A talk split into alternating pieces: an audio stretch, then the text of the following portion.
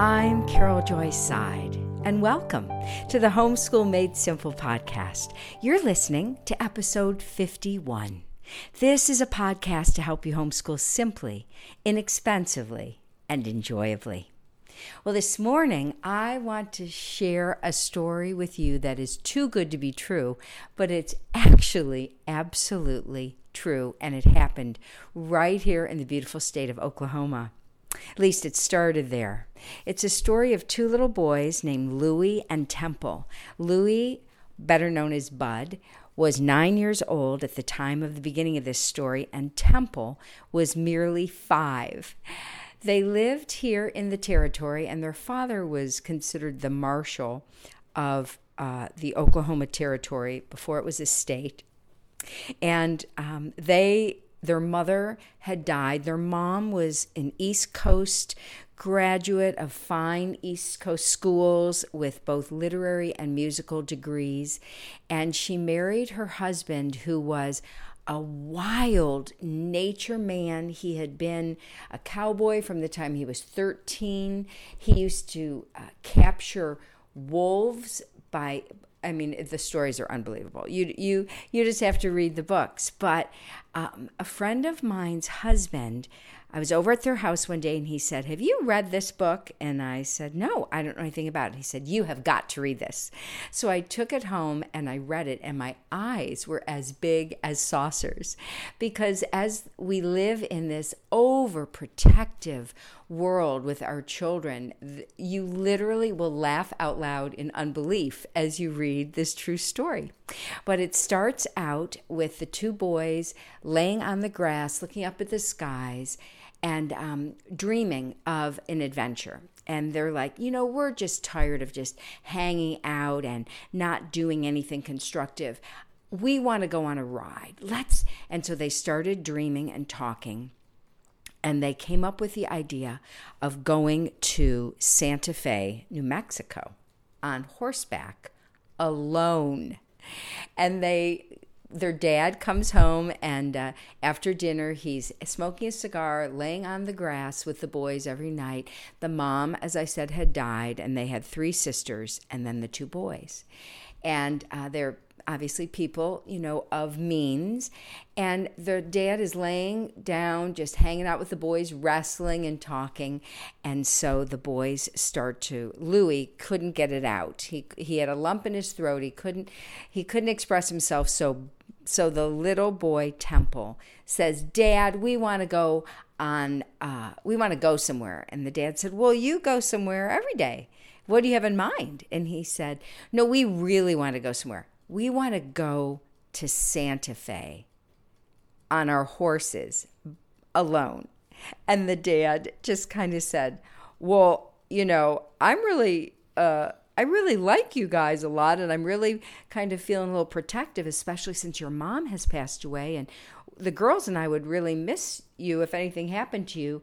And he said, "So uh, we'll we'll talk about this another on another occasion." And so the little boy said, "Well, tomorrow." And so the next night, again, they're out under the stars talking, and they press their dad again.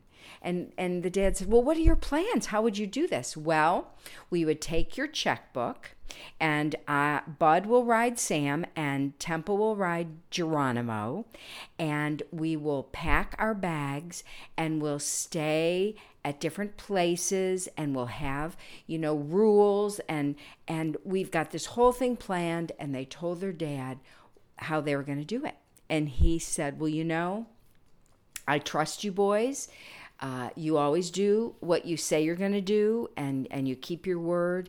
So I'm going to let you go. And so they arranged the whole thing, they packed everything and planned it.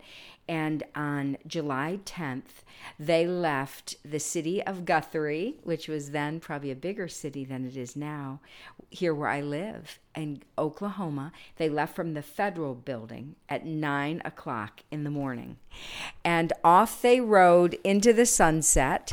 And um, I forgot to look up the date. It was, I'm sure, well, it was in the time of Teddy Roosevelt because they were very good friends with him. But anyway, they rode off into the sunset and they had certain rules that they had to keep. One was that they would own they wouldn't ride more than 50 miles a day. 50 miles a day on horseback. That they wouldn't travel on Sundays that they would only carry $5 cash with them at all times so they wouldn't be prey to, you know, marauding bandits and, and thieves, uh, that they wouldn't go through rushing streams without someone to guide them because you never know how deep it's going to be and, and your your horse could, you know, get law get lose his footing and, and things could get serious. And so off they went, and and the, there are several books written about them. One, I think, a cousin wrote named Miles.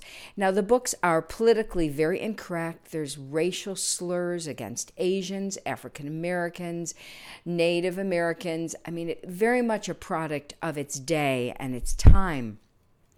So I want to warn you of that. And there are more like children's books and then books for adults. So do your own homework on this. I bought two of the books that I could find for my grandsons because if you have boys in your life, you know that they want to know one, did this really happen? And true, is it scary and adventuresome? And the the true retelling of their trip where they're going through mountain passes in New Mexico and they they lose the trail and they don't know where they are and it's getting darker it's pouring rain and they're riding with their little slickers and they're just I've never met children like this in literature before that are made up let alone children where this is really true. And they get all the way to New Mexico. They meet their dad there. They had arranged a meeting place and they rest and recuperate and then they head back. And it's just truly an amazing story. Well, when they get back to New Mexico, now they've got the bug in their little bonnet and they decide, now we want to ride. I hope you're sitting down when I tell you this to New York City to see Teddy Roosevelt who had lost the presidency, the reelection, and he was coming back to New York. And they wanted to be there when he got there. And he had been a good friend to their family and to their dad. And so they begged to ride to New York City alone, two little boys on horseback. And finally, they wear their father down. It wasn't easy, but they were very, very persuasive. And they talk him into it, and off they go. And the story of their trip to New York, they for, and then as they get to different places, now they're going through more like you know some more settled areas so st louis and you know their dad had friends in in leadership in other places in government and in um, law enforcement and finally they get to washington d.c and talk about a different world in which we live from them. They went to the White House and went in to see the president and were just treated like rock stars. And as they started getting towards New York, they would be met with parades and the mayors of the cities of St. Louis and the different places they stopped on their way would wine them and dine them and take them to the zoos and let them see, you know, everything that the cities had to offer. And the boys, well, particularly Little Temple, drank a lot of red soda pop, which I don't even want to think about what that was. Uh, strawberry, that was it. Strawberry red soda pop.